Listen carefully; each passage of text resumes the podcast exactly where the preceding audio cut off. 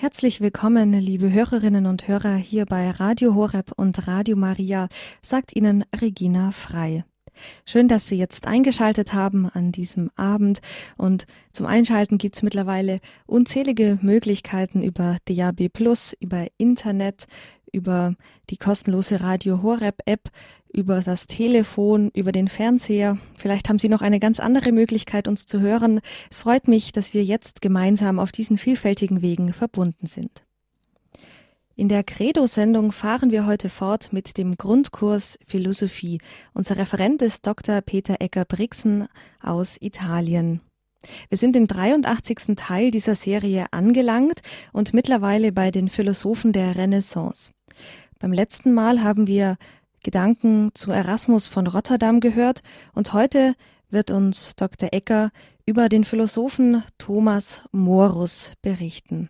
Ich lade Sie herzlich ein, liebe Hörerinnen und Hörer, zu dieser Sendung Grundkurs Philosophie mit unserem Referenten Dr. Peter Ecker aus Brixen, der übers Telefon nun mit uns verbunden ist. Grüß Gott, Herr Dr. Ecker. Grüß Gott, Frau Frei. Ja, Herr Dr. Ecker, ich möchte Ihnen gar nicht viel vorwegnehmen. Ich würde Sie direkt nun bitten, mit Ihrem Vortrag zu beginnen. Liebe Hörerinnen und Hörer, ich darf Sie auch meinerseits sehr herzlich zu dieser heutigen Sendung begrüßen und ich bedanke mich auch gleich für die freundlichen Worte der Einführung. Bevor ich mit meinen Ausführungen beginne, darf ich Sie bitten, dass wir miteinander ein Gebet sprechen, damit der Geist Gottes uns durch diese Sendung begleiten möge. Im Namen des Vaters und des Sohnes und des Heiligen Geistes. Amen. Amen. Komm, Heiliger Geist, und erfülle die Herzen deiner Gläubigen und entzünde in ihnen das Feuer deiner Liebe. Sende aus deinen Geist, und alles wird neu geschaffen, und du wirst das Angesicht der Erde erneuern dann wenden wir uns an die Mutter Gottes und bitten sie um ihr fürbittendes Gebet. Gegrüßet seist du, Maria, voll der Gnade, der Herr ist mit dir, du bist gebenedeit unter den Frauen, und gebenedeit ist die Frucht deines Leibes, Jesus. Heilige Maria, Mutter Gottes, bitte für uns Sünder, jetzt und in der Stunde unseres Todes. Amen. Dann wenden wir uns auch an die Engel und bitten sie um ihren Schutz und um ihr Geleit.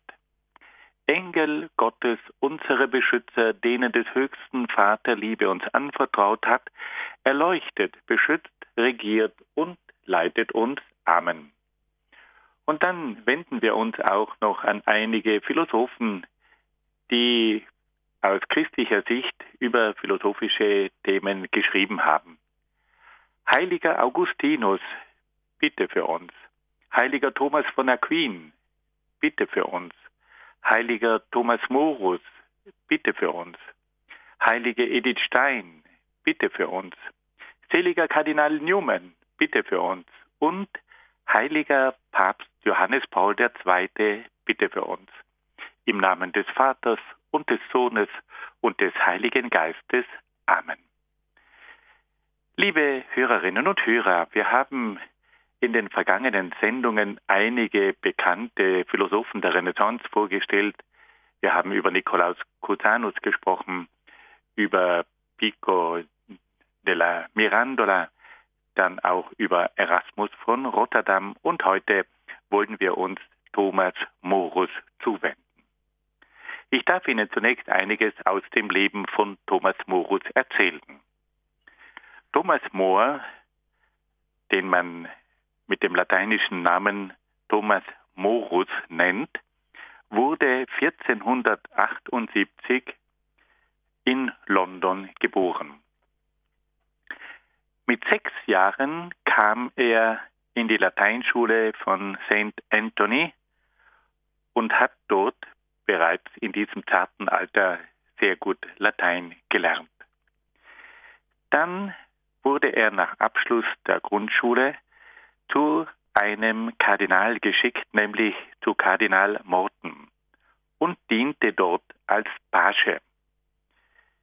Diese Zeit bei Kardinal Morton war für die Entwicklung von Thomas Morus von großer Bedeutung, weil er nämlich im Hause dieses bekannten Kardinals einen gesellschaftlichen Schliff erhalten hat, der ihm auch später zugute gekommen ist.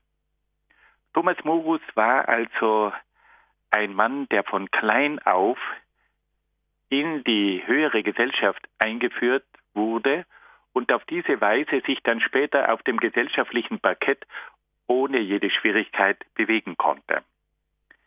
Thomas Morus hat dann das Studium der freien Wissenschaften und der Theologie in Oxford aufgenommen und hat sich dort eine große und breite Allgemeinbildung angeeignet. Thomas Morus war ein exzellenter Theologe und ein profunder Kenner der Heiligen Schrift. Nach dem Abschluss des wissenschaftlichen und theologischen Studiums begann er dann mit dem Studium der Rechtswissenschaften und hat sich auch in diesem Fach bestens ausbilden lassen.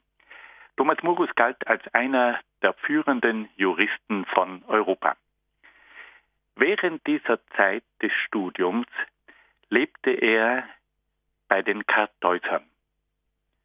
Er war also als Student vier Jahre lang in einem Kartäuserkloster. Er war zwar nicht Mönch dieses Klosters, aber er hat dort mitgelebt und hat sich auch ernsthaft mit der Frage auseinandergesetzt, ob er eine Berufung als Kartäusermönch hätte. Aber er hat dann festgestellt, dass dieser Weg doch nicht der seine war und ist dann wieder zurückgekehrt in die Welt. Trotzdem muss man sagen, dass diese Jahre im Kartäuserkloster für seine spirituelle Entwicklung von großer Bedeutung waren. Und er hat diese Haltung, die er sich im Kloster der Kartäuser angeeignet hat, später noch sehr gut gebrauchen können. Nach der Beendigung des Studiums nahm er seine Tätigkeit als Rechtsanwalt auf. Mit 21 Jahren lernte er Erasmus von Rotterdam kennen, mit dem ihn eine lebenslange Freundschaft verband. Neben seiner Tätigkeit als Rechtsanwalt hielt Thomas Morus Vorlesungen über den Gottesstaat von Augustinus und begann mit dem Studium der griechischen Sprache. Wir sehen also einen Mann, der eine unglaubliche Vielfalt von Interessen hatte, der sich in den verschiedensten kulturellen Bereichen bewegen konnte und der auch edle Freundschaften suchte. Er hat sich dann aber auch ganz besonders für die, für die Politik interessiert und wurde bereits mit 25 Jahren zum Abgeordneten des englischen Parlaments gewählt. Und da hat er sehr rasch seine besondere politische Fähigkeit unter Beweis gestellt. Als König Heinrich VII. vom Parlament die Bewilligung einer großen Geldsumme forderte, hat sich der junge Thomas Morus dagegen gewehrt, weil er nämlich den Eindruck hatte, dass dieses Geld, das durch Steuern des Volkes aufgebracht worden war, nicht einfach dem König für seine privaten Interessen zur Verfügung gestellt werden sollte. Und es ist ihm gelungen, als 25-jährigen Politiker diese Bewilligung der Summe durch das Parlament zu verhindern. Der König hatte damals einen großen Zorn auf diesen jungen Abgeordneten, der es gewagt hatte, ihm die Stirn zu bieten.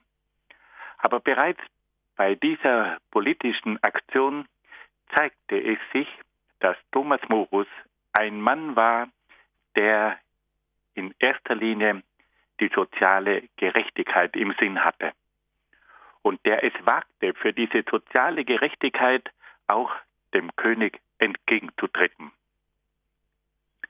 Thomas Morus hat dann sehr früh geheiratet. Er heiratete Jane Colt, die ihm mehrere Kinder schenkte. Doch bereits nach sechs Jahren starb seine Frau. Und Thomas stand als junger Witwer mit mehreren kleinen Kindern da. Und so entschloss er sich zu einer zweiten Heirat mit einer Witwe, die Elise Middleton hieß. Sein gastliches Haus in Chelsea an der Themse war der Treffpunkt vieler bedeutender Männer und Künstler.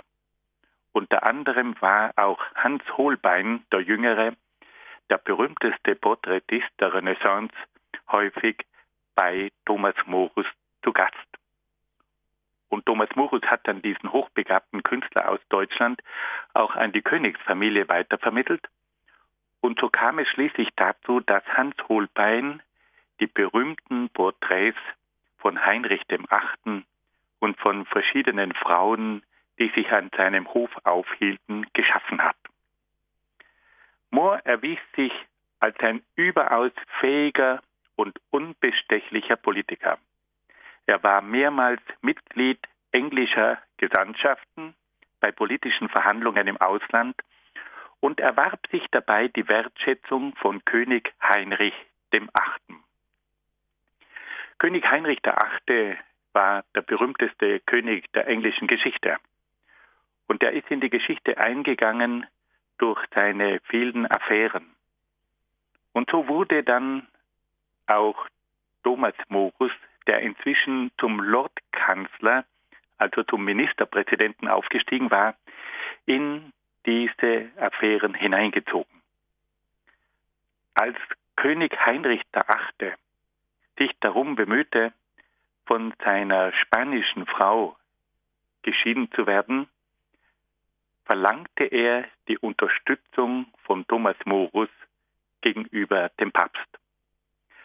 Aber Thomas Morus konnte sich nicht dazu entschließen, diesem Ansinnen des Königs zu folgen. Er wusste, dass der König rechtlich verheiratet war und dass diese Ehe gültig war und dass es deswegen keinen Sinn hatte, sich um eine Scheidung von dieser spanischen Ehefrau zu bemühen. Der König wandte sich an den Papst, an Papst Clemens VII., der aber diesen Antrag von König Heinrich VIII. aus England nicht zur Kenntnis nahm und der sich weigerte, ihn von seiner Frau scheiden zu lassen. Heinrich VIII., der bereits mit einer anderen Frau verbunden war, der ertürmte darüber so sehr, dass er sich entschloss, eine eigene, selbstständige englische Nationalkirche zu gründen. Er trennte sich von Rom, er gründete die anglikanische Kirche und ernannte sich selbst zum Oberhaupt dieser Kirche. Und nun verlangte er von alten Politikern und von alten Bischöfen, dass sie ihn als das Oberhaupt der englischen Kirche anerkannten. Und da kam nun die Stunde von Thomas Morus. Thomas Morus erkannte sehr klar, dass diese Gründung einer eigenständigen Kirche und diese Einsetzung der Person des Königs zum Oberhaupt dieser neu gegründeten Kirche gegen jede Theologie und gegen jedes Recht verstieß. Und er weigerte sich, den König als das Oberhaupt der anglikanischen Kirche anzuerkennen. Kurze Zeit darauf wurde er dann in das Gefängnis geworfen und hat dann über ein Jahr lang in den Verliesen des Towers, also der königlichen Burg in London, verbracht. Und nach einem Jahr Haft in diesen schrecklichen Verliesen wurde er dann 1535 enthauptet. Wir sehen also, dass dieses Leben ein großartiges Leben war. Ein Mann von höchster Begabung, ein Mann von höchster Kultur, ein Mann mit einem sozialen Sinn, ein Mann, der aber auch Mut zeigte. Und dann die große Bewährung von Thomas Moritz. Als Politiker wird er hineingezogen in diese Scheidungsaffäre von König Heinrich VIII. Dieser König trennt sich von Rom, gründet eine eigene Kirche, eine englische Kirche, die heutige anglikanische Kirche, und verlangt, dass man ihn als das Oberhaupt anerkennt. Und Thomas Morus weigert sich. Und der kommt in den Kerker und wird dann nach einem Jahr Gefängnis enthauptet. Nun wollen wir uns ein wenig umsehen und einige Schwerpunkte aus dem Leben von Thomas Morus noch ein bisschen vertiefen. Thomas Morus war zunächst einmal ein Mann, der sich für die antiken Autoren interessierte. Wir befinden uns in der Zeit der Renaissance, also in der Zeit, in der die Antike wiedergeboren wurde. Und so war es damals üblich, dass sich die führenden Männer der Kultur vor allem mit antiken Autoren beschäftigten. Er war davon überzeugt, dass diese antiken Autoren, diese Philosophen des Altertums eine ganze Menge von Kultur zu bieten hatten und hat sich so in die griechische Kultur vertieft. Er war Schüler und Freund der bekanntesten englischen Fachleute für die griechische Kultur. Er war befreundet mit Collet, mit Kozin und Linacre, die ihm eine umfassende Kenntnis der literarischen, historischen, philosophischen und naturwissenschaftlichen Werke der alten Griechen vermittelten. Thomas More übersetzte zusammen mit seinem Freund Erasmus von Rotterdam die Schriften des griechischen Schriftstellers Lukian, der sich durch einen satirischen, aber auch humorvollen und heiteren Stil auszeichnet. Thomas Morus schätzte nicht nur den Stil dieses Mannes, sondern auch dessen Kritik an den gesellschaftlichen Missständen und am Aberglauben seiner Zeit. Die Beschäftigung mit dem lateinischen Schriftsteller Lucian hat sicher auch dazu beigetragen, dass Thomas More später sein bekanntes gesellschaftskritisches Werk Utopia verfasst hat. Also der erste Schwerpunkt von Thomas Morus war die griechische Kultur. Thomas Morus hat sich dann aber auch sehr intensiv mit theologischen Fragen auseinandergesetzt. Wir müssen uns daran erinnern, dass er ja ein Zeitgenosse der Reformation war. Und so hat er sich auch um die Verteidigung des katholischen Glaubens bemüht und hat dazu mehrere Schriften verfasst. Die erste dieser Schriften entstand, nachdem Martin Luther König Heinrich VIII. von England, der die Lehre von den sieben Sakramenten verteidigt hatte, in einer wüsten Kampfschrift angegriffen und beschimpft hatte. Also König Heinrich VIII. hat in seinen jungen Jahren die sieben Sakramente der katholischen Kirche verteidigt und das hat offensichtlich Martin Luther nicht gefallen und so hat Martin Luther eine Kampfschrift gegen König Heinrich VIII. verfasst. Im Auftrag des Königs verfasste Thomas Morus die Schrift Erwiderung auf Luther, in der er mit vielen Zitaten aus der Heiligen Schrift und den Kirchenvätern Luthers Lehren zu widerlegen versuchte. Gleichzeitig wies er auch darauf hin, dass der Angriff auf die Autorität der Kirche die weltliche Ordnung untergraben würde. Im Hinblick auf die späteren Kriege hatte diese Befürchtung von Thomas Morus einen geradezu prophetischen Charakter. Im Jahr 1529 verfasste Thomas Morus noch eine weitere Schrift gegen Martin Luther, die den Titel trug Dialog, die Irrlehren betreffend. Und in dieser Schrift hat er sich in Dialogform mit dem Gedankengut der Reformation auseinandergesetzt, das damals durch die geheime Einfuhr von Büchern auch in England immer mehr Verbreitung fand. Also Thomas Morus war ein wacher Beobachter der theologischen Entwicklungen in Europa und er erkannte sehr früh, dass durch Martin Luther verschiedene katholische Lehren in Frage gestellt wurden. Und da hat er sich nun daran gemacht, die katholische Lehre zu verteidigen.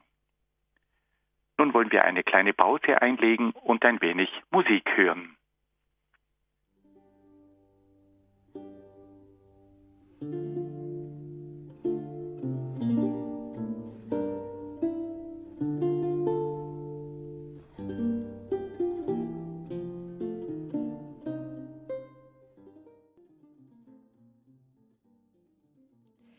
Klänge aus der Renaissance, die Fantasia von Francesco Canova da Milano, ein Zeitgenosse von Thomas Morus, über den wir heute Abend sprechen. Credo bei Radio Horeb und Radio Maria. Heute Abend haben Sie eingeschaltet im Grundkurs Philosophie. Mein Name ist Regina Frei und ich darf Sie durch diese Sendung begleiten. Im Grundkurs Philosophie spricht heute Abend Dr. Pe Peter Ecker aus Brixen über den Philosophen der Renaissance, über Thomas Morus. Thomas Morus lebte von 1478 bis 1535 und ich übergebe jetzt wieder das Wort an Dr. Ecker. Liebe Hörerinnen und Hörer, wir wollen uns nun einem weiteren Schwerpunkt von Thomas Morus zuwenden und da geht es um die humanistische Bildung. Thomas Morus war ein überzeugter Vertreter der humanistischen Erziehung. Das Ziel dieser Erziehung war der vernünftige, mündige und gebildete Mensch. Dieses Ziel sollte einmal durch die Beschäftigung mit den klassischen Schriftstellern der Antike erreicht werden. Durch das Studium der antiken Literatur, Geschichte, Philosophie, Naturwissenschaft und Kunst, sollte sich der junge Mensch mit den tieferen Fragen des Lebens auseinandersetzen. Gleichzeitig sollte sich der junge Mensch aber auch mit der Heiligen Schrift und mit den Lehren der christlichen Religion beschäftigen. Auf diese Weise versuchte also Thomas Morus, das Ideal des Humanismus mit der christlichen Lehre zu verbinden. Thomas Morus schätzte aber auch den Bildungswerk der Musik und trat deshalb für das Erlernen eines Musikinstruments ein. Er wollte schließlich auch, dass der junge Mensch die Natur aus eigener Anschauung kennenlerne und förderte daher den direkten Kontakt mit der Natur. So sollten zum Beispiel die jungen Menschen auch hinausgeführt werden in die Natur. Sie sollten die verschiedenen Pflanzen und Bäume kennenlernen. Das war gewissermaßen ein direkter Anschauungsunterricht. Auf diese Weise hoffte Thomas Morus, dem jungen Menschen eine möglichst umfassende Bildung zu vermitteln. Also diese Bildung bestand zunächst einmal mit der Beschäftigung der antiken Schriftsteller, die den Menschen einführten in die tieferen Fragen des Lebens. Der zweite Schwerpunkt war die Heilige Schrift und die christliche Religion.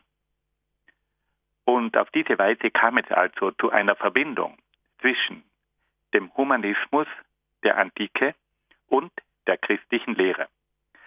Ein dritter Schwerpunkt war dann die Musik, die vor allem auch das Gefühl des Menschen veredeln sollte. Und ein vierter Schwerpunkt war die Natur. Der Anschauungsunterricht, die Natur als Lehrmeisterin des Menschen.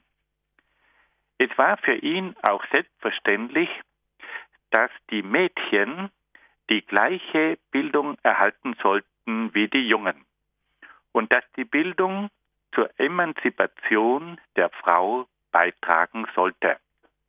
Wir müssen uns also vorstellen, wir sind hier am Beginn des 16. Jahrhunderts und da werden also solche Ideen vertreten. Thomas Morus erkannte klar, dass die Bildung auch zur Emanzipation der Frau beiträgt.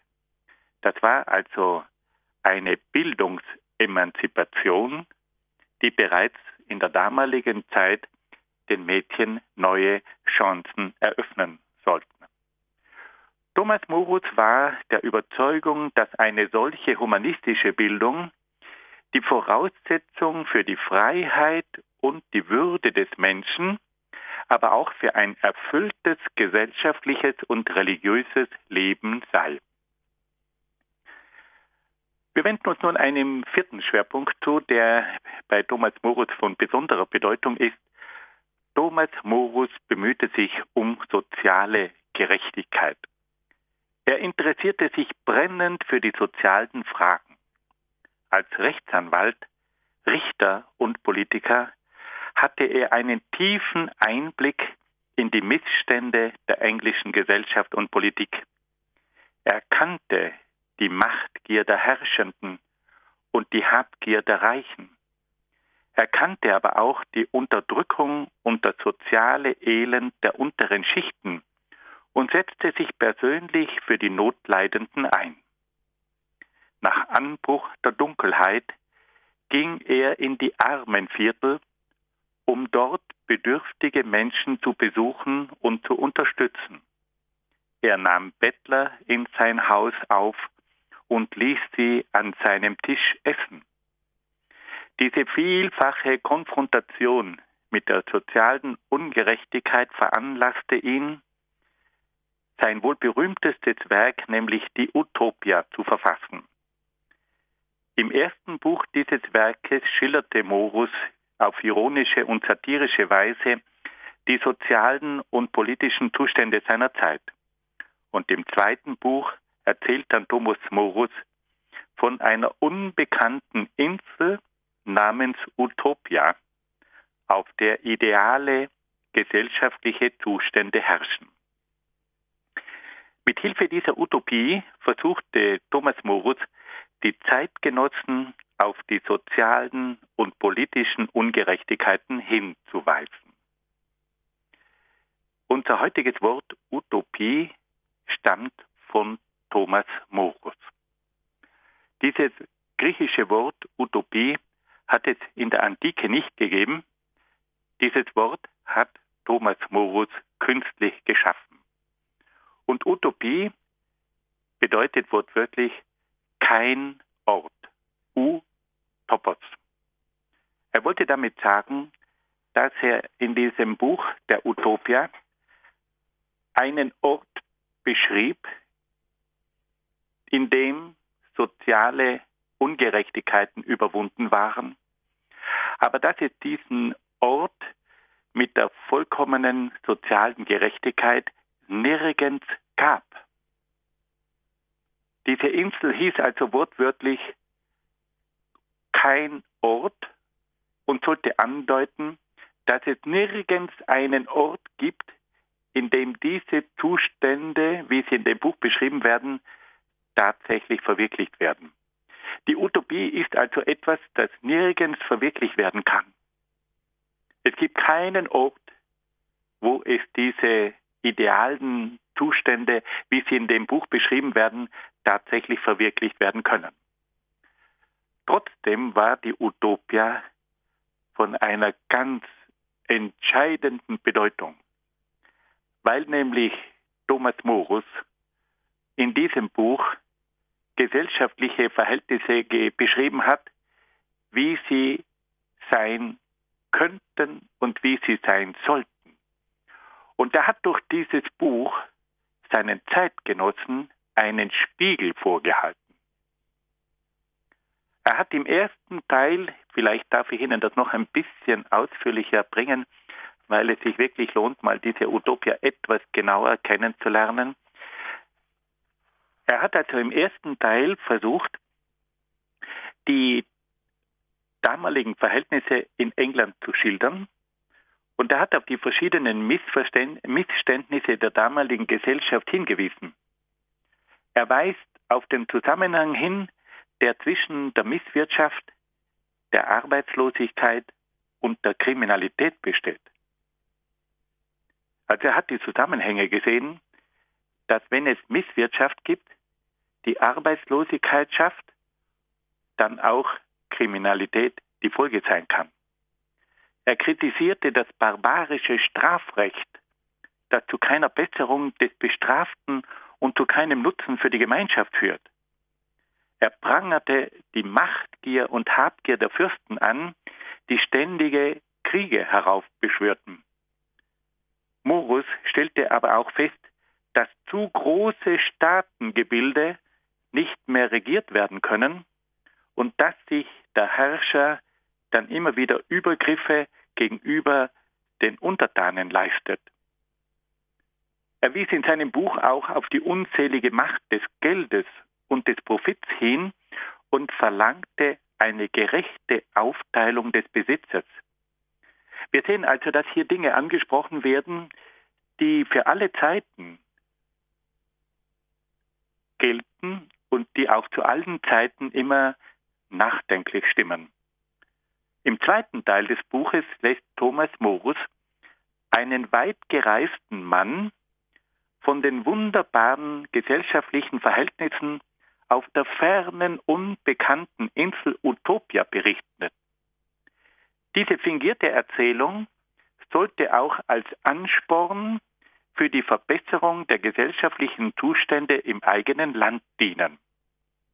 Der weit gereiste Mann berichtet, dass er auf dieser unbekannten Insel Utopia feststellte, dass dort eine Arbeitszeit von sechs Stunden eingeführt wurde und dass es kulturelle Bildungsangebote für die Freizeit gab, die Männern und Frauen offen standen.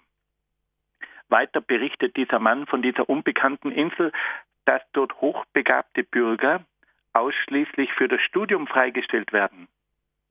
In Utopia ist es auch selbstverständlich, dass es eine öffentliche Betreuung der Kranken gibt. In diesem Land legt man auch größten Wert auf die Stabilität der Ehe und die Pflege des Familienlebens. Weiters hat man dort eine Reduzierung und Vereinfachung der Gesetze durchgeführt, damit jeder Bürger sich auch ohne Rechtsanwalt selbst verteidigen kann. Schließlich haben die Bürger dieses fortschrittlichen Staates auch erkannt, dass es ohne Religion keine dauerhafte Ordnung und kein wirkliches Glück geben kann. Gleichzeitig verteidigen sie aber auch die religiöse Freiheit und Toleranz. Man muss sich das mal vorstellen. Also diese Aussagen finden wir in dem berühmten Büchlein Utopia von Thomas Morus, in dem er die damaligen Verhältnisse analysiert und sich über viele Ungerechtigkeiten Gedanken macht. Und dann entwickelt er mit dieser Geschichte von dieser unbekannten Insel Utopia die Möglichkeit, den Menschen vor Augen zu führen, wie eine Gesellschaft ausschauen könnte. Er spricht von einer Arbeitszeit von sechs Stunden. Er spricht von kulturellen Bildungsangeboten in der Freizeit, die Männern und Frauen offenstehen.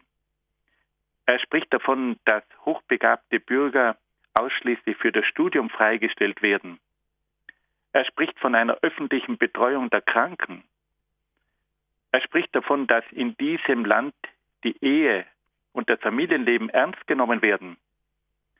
Er fordert eine Reduzierung und Vereinfachung der Gesetze, damit jeder Bürger auch ohne Rechtsanwalt sich selbst verteidigen kann. Er spricht davon, dass man in diesem fortschrittlichen Land erkannt hat, dass es ohne Religion keine dauerhafte Ordnung und kein wirkliches Glück geben kann aber gleichzeitig verteidigt er auch die religiöse Freiheit und die religiöse Toleranz. Also das sind alles Gedanken, die uns auch heute noch ungemein ansprechen. Thomas Morus war also, das kann man ruhig sagen, ein Kopf, der am Beginn des neuzeitlichen Europas Gedanken entwickelt hat, die uns auch heute noch ungemein beschäftigen. Nun hören wir wieder ein wenig Musik.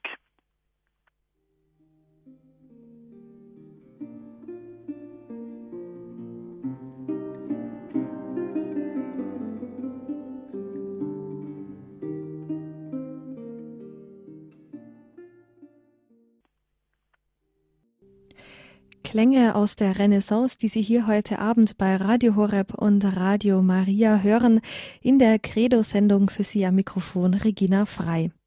Wir sind im Grundkurs Philosophie mit Referent Dr. Peter Ecker aus Brixen und begeben uns da auch in die Renaissance hinein zu dem Philosophen Thomas Morus.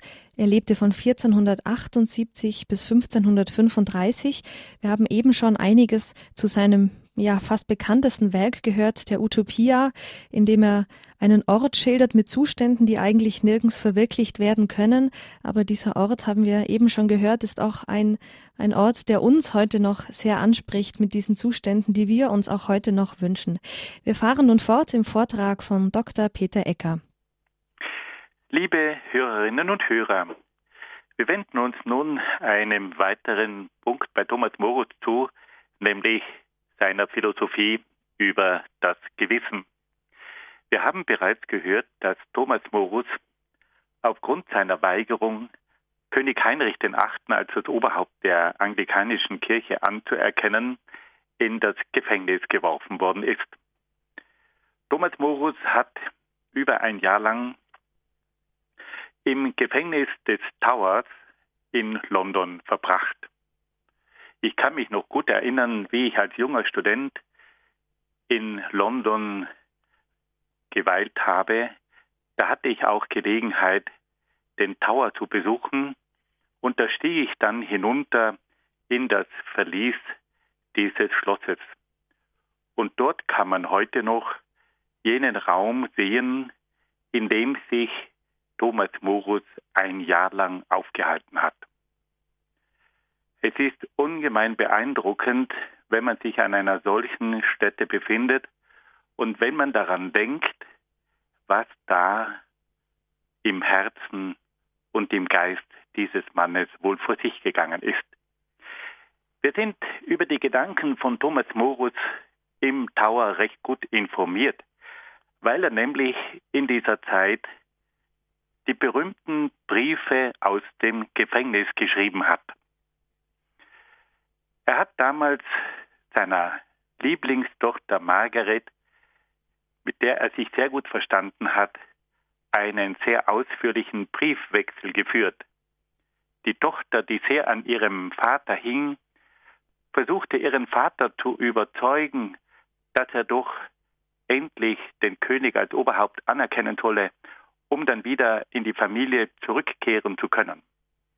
Und nun versuchte der Vater seiner eigenen Tochter in den Briefen aus dem Gefängnis seine Gründe darzulegen, warum er diese Erklärung nicht unterschreiben könne.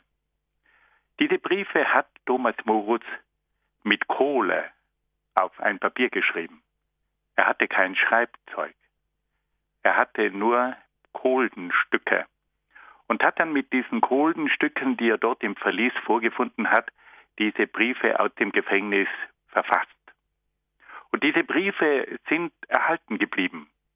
Und die kann man heute auch in Buch, Buchform kaufen, genauso wie man auch das Büchlein der Utopia kaufen kann.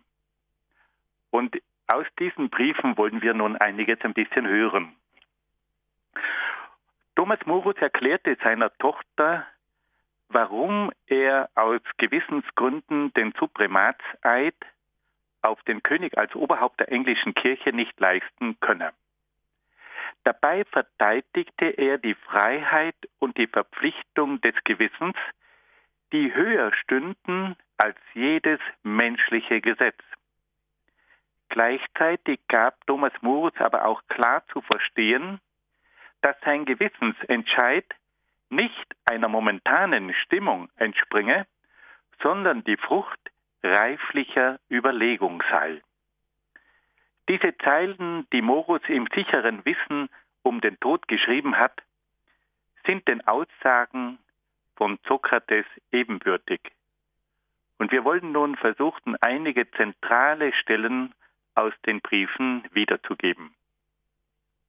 Thomas Morus schreibt, Manche modeln ihr Gewissen mehr nach ihren Wünschen und meinen hernach, Gott werde Einsehen mit ihnen haben, weil sie aus Angst gehandelt hätten. Wieder andere verlassen sich darauf, dass sie später bereuen und beichten können, wodurch ihnen ja selbstverständlich die Verzeihung Gottes gewährt würde.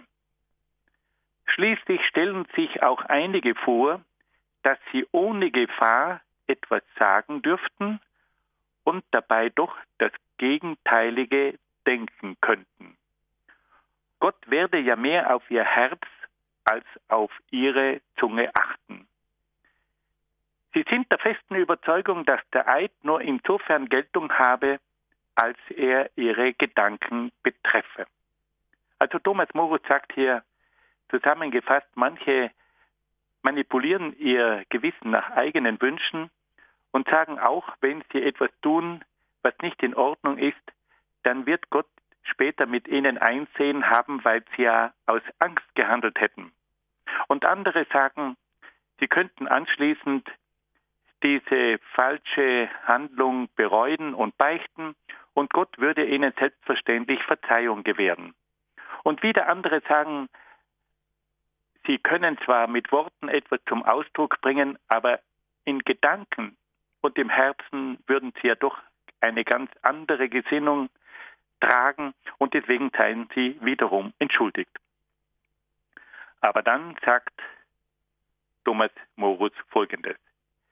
Bei wichtigen Entscheidungen kann ich mir nicht erlauben, solche Ausflüchte zu nehmen. Ich folge meinem Gewissen, auch wenn es mir sagt, dass ich entgegen der Auffassung aller anderen Menschen nicht schwören kann. Also er sagt, er fühlt sich seinem Gewissen verpflichtet. Was die Gesetze des Landes angeht, fährt Thomas Morus fort, so ist wohl jeder Staatsbürger verpflichtet, sich ihnen unter allen Umständen zu unterwerfen. Es ist aber kein Mensch verpflichtet zu beschwören, dass jedes Gesetz gut ist.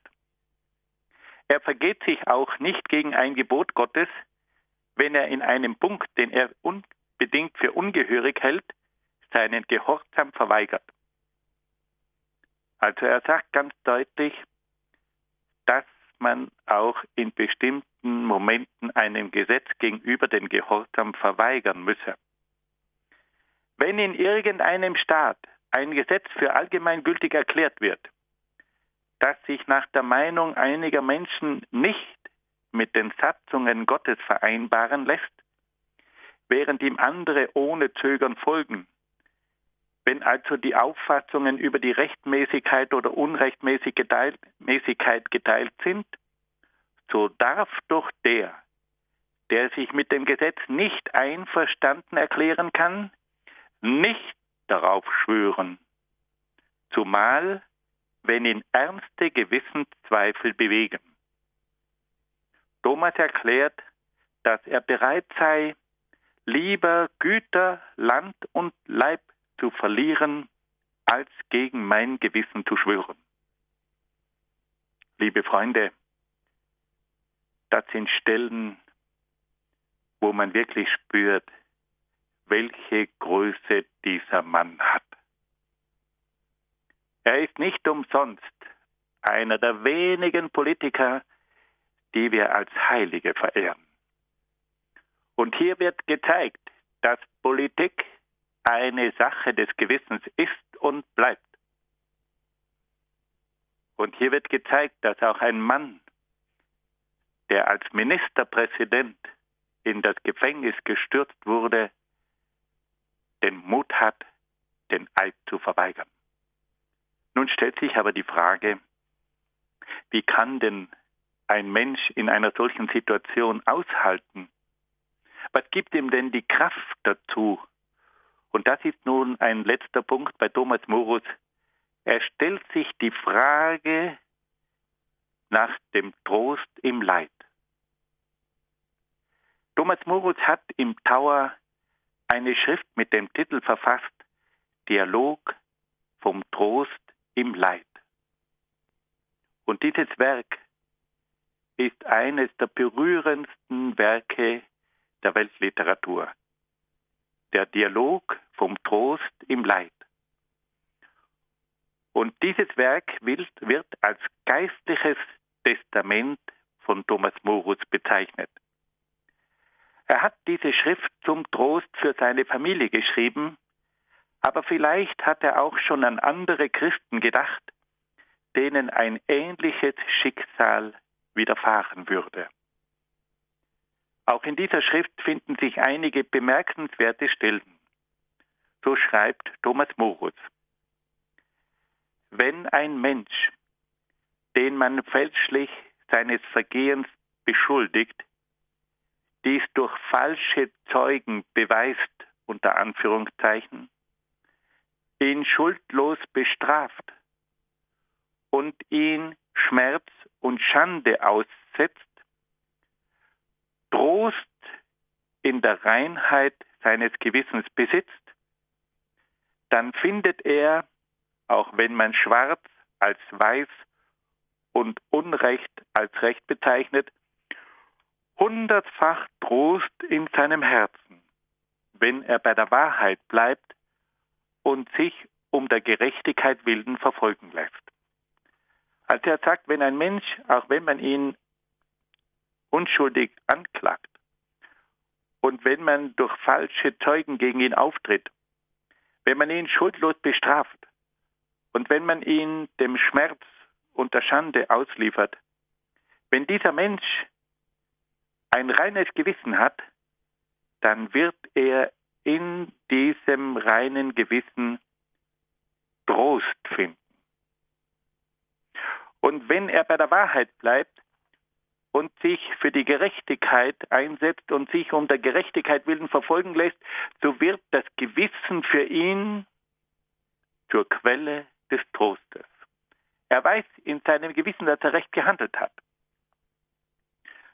Mohr sprach dann auch über die höchste Form des Trostes, nämlich den Trost durch den Glauben. Ich spreche nur über solchen Trost, durch den der Mensch Hoffnung auf Gottes Gnade und Verzeihung seiner Sünden findet. Solcher Trost kommt aus dem Leid und das richtige Ertragen des Leidens. Also er sagt, wenn er im Leid steht und wenn er das Leid richtig erträgt, dann ist das auch ein Trost. Und dann fährt er fort, das Vorbild für das richtige Ertragen des Leidens ist die Passion Christi. Wenn du einen qualvollen Tod auch gerne fliehen möchtest, so kann dich doch die Betrachtung des großen und furchtbaren Todeskampfes Christi trösten. Er selbst wird, wenn du ihn darum bittest, unzweifelhaft mit dir wirken und dir die Gnade verschaffen, deinen Willen dem Seinen zu unterwerfen und gleichzumachen, so wie Christus es gegenüber seinem Vater getan hat. Welches Grauen wir auch in unseren Sinnen empfinden mögen, mit seiner Hilfe werden wir doch seinetwegen eher alle Torturen ertragen, die der Teufel mit seinen Folterknechten in dieser Welt auch ersinnen könnte, als Christus und unseren Glauben vor der Welt zu verleugnen. Diese Worte von Thomas Moritz, die haben immer wieder Menschen begleitet.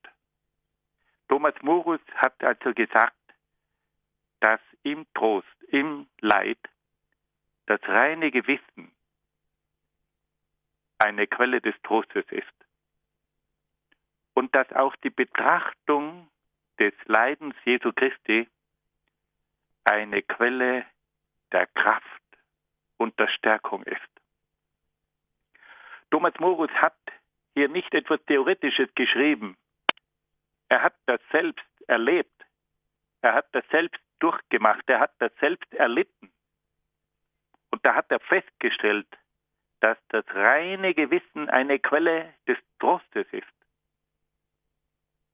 Und auch wenn die ganze Welt über ihn hergefallen ist, er hat gewusst, dass er vor Gott ein reines Gewissen hat.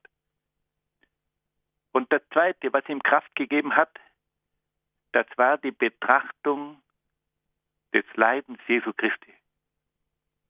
Und er hat gespürt, dass Christus, der Gekreuzigte, ihm zur Seite stand. Und dass Christus, der Gekreuzigte, ihn in seinem Leiden gestärkt hat. Und diese Gedanken von Thomas Morus, die wir in seinen Briefen aus, den, aus dem Gefängnis nachlesen können, die haben viele Gestalten gestärkt. Auch in der Zeit des Dritten Reiches haben viele Christen, die verfolgt wurden, diese Briefe gelesen. Diese Worte haben viele christliche Männer und Frauen des Widerstands gestärkt. Thomas Morus war hier eine Gestalt, die für das spätere Europa ein Vorbild war.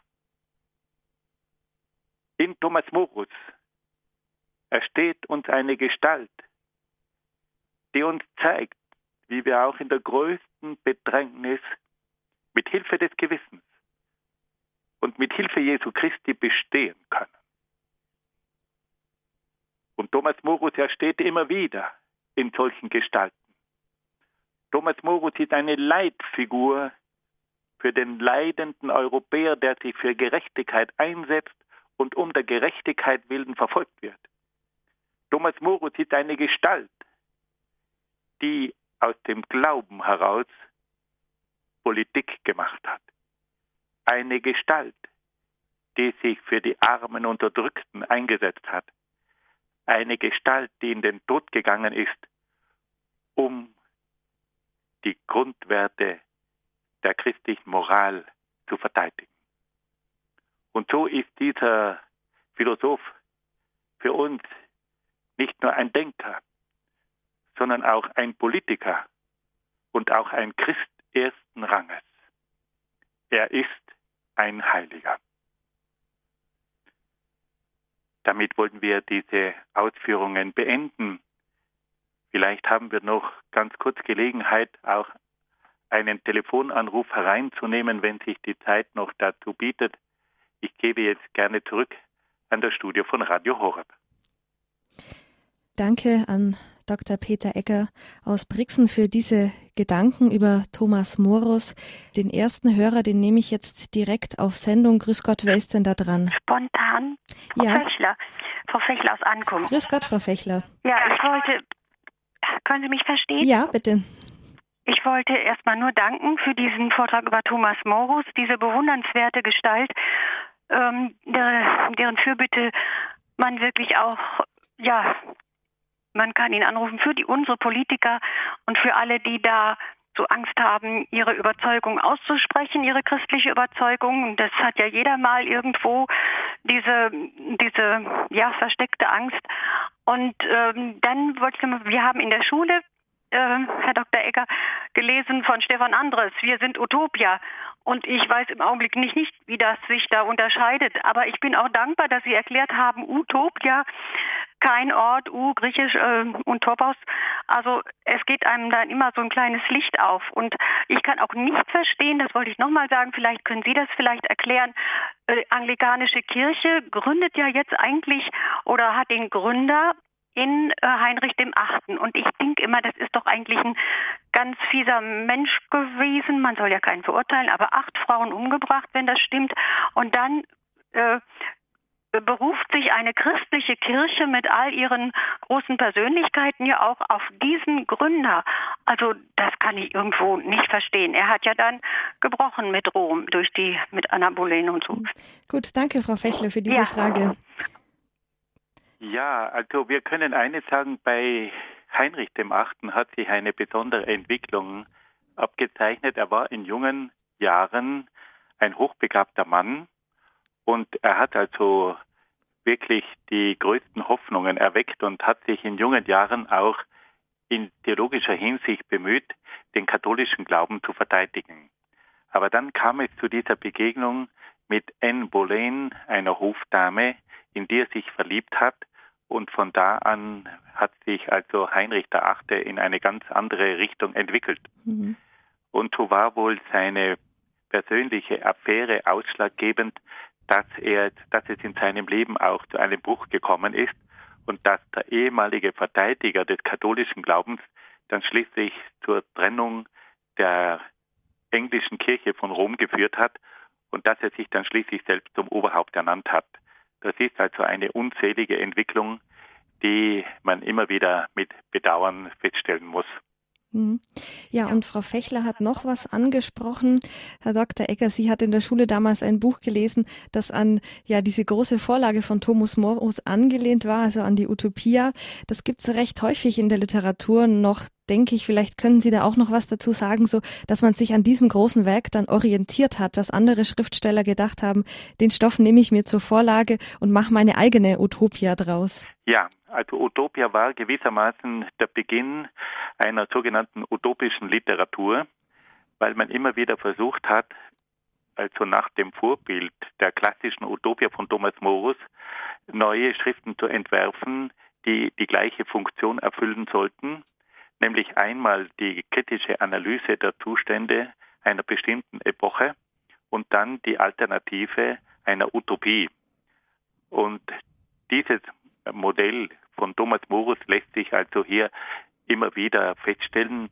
Es gibt ja auch in der marxistischen Literatur und in der sozialistischen Literatur die sogenannten Utopisten, die versucht haben, eine ideale Welt zu entwickeln und die dabei zurückgegriffen haben auf das Modell von Thomas Morus. Ob allerdings dann diese Utopien auch so glücklich waren wie die von Thomas Morus, das sei dahingestellt. Hm. Ja, dann herzlichen Dank, Herr Dr. Ecker. Wir sind jetzt am, am Ende der Sendung angelangt. Bevor wir aber die Sendung beschließen, Liebe Hörerinnen und Hörer, an Sie noch der Hinweis, das war die Credo-Sendung heute im Grundkurs Philosophie, der 83. Teil mit unserem Referenten Dr. Peter Ecker aus Brixen. Wenn Sie diese Sendung noch einmal nachhören möchten oder vielleicht möchten Sie sie verschenken, dann können Sie sich eine CD bestellen bei unserem CD-Dienst unter der 08328 921 120. Und wenn Sie nicht aus Deutschland anrufen, dann die 0049 vorwählen oder Sie schreiben eine E-Mail an cd-dienst.horeb.org. Oder eine andere Möglichkeit ist, dass Sie sich auf unserer Homepage auf www.horeb.org ein kostenloses Podcast dieser Sendung herunterladen. Soweit dazu. Herr Dr. Ecker, ich darf mich herzlich bei Ihnen bedanken und möchte Sie bitten, dass Sie am Ende noch ein Gebet sprechen. Das wollen wir gerne tun. Im Namen des Vaters und des Sohnes und des Heiligen Geistes. Amen. Amen. O Gott, wir danken dir für diesen großen Heiligen, der uns gezeigt hat, was echte christliche Bildung ist, der uns gezeigt hat, was echte Politik ist und der uns vor allem auch gezeigt hat, was es bedeutet, für den Glauben in schwierigen Zeiten einzustehen.